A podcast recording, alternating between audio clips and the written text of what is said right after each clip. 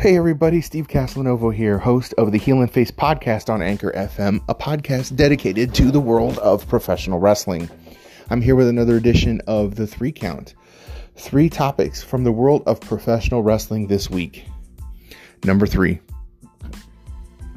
Even though Ring of Honor is on a hiatus due to the coronavirus, that hasn't stopped its wrestlers from not practicing social distancing.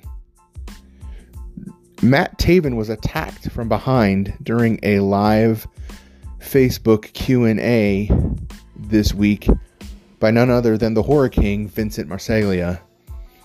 You see, Taven was on an edition of the ROH Strong podcast where he ran the Horror King down and talked on and on about him. Well, that didn't sit well with the Horror King who remembered that Matt Taven doesn't like to lock the back door of his house.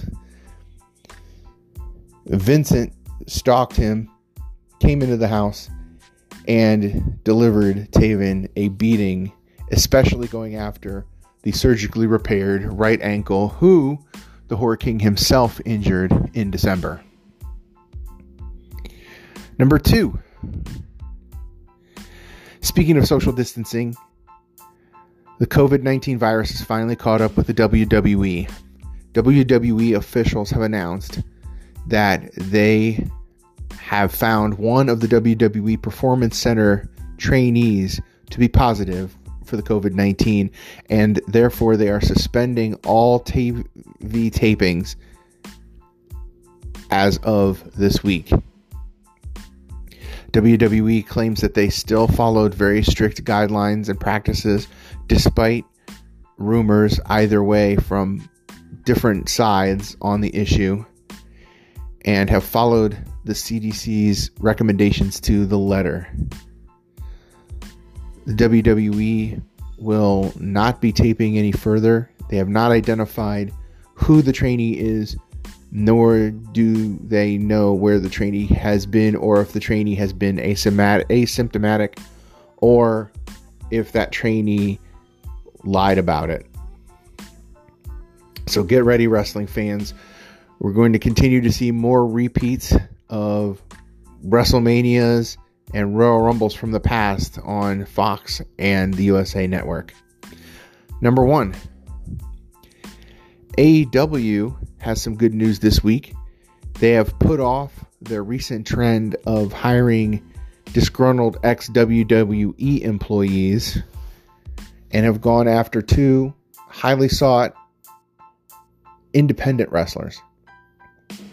Ricky Starks came into national recognition by being part of the National Wrestling Alliance relaunch, spearheaded by President William Corgan.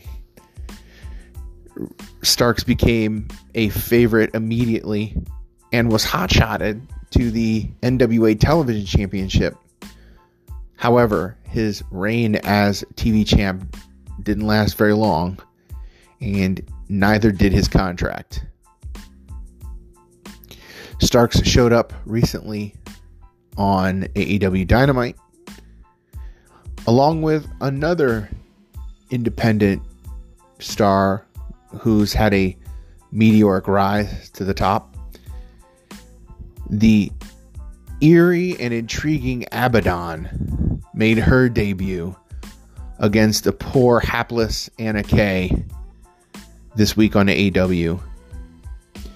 Abadon's mysterious, grotesque, and macabre appearance is very chilling to say the least, and she is definitely a sight to behold. That's it for the three count this week. Join me very soon while I will be doing full length heel and face podcasts here on Anchor FM. So stick around, guys. Also, see you next week with another edition of the three count here on the Heel and Face podcast.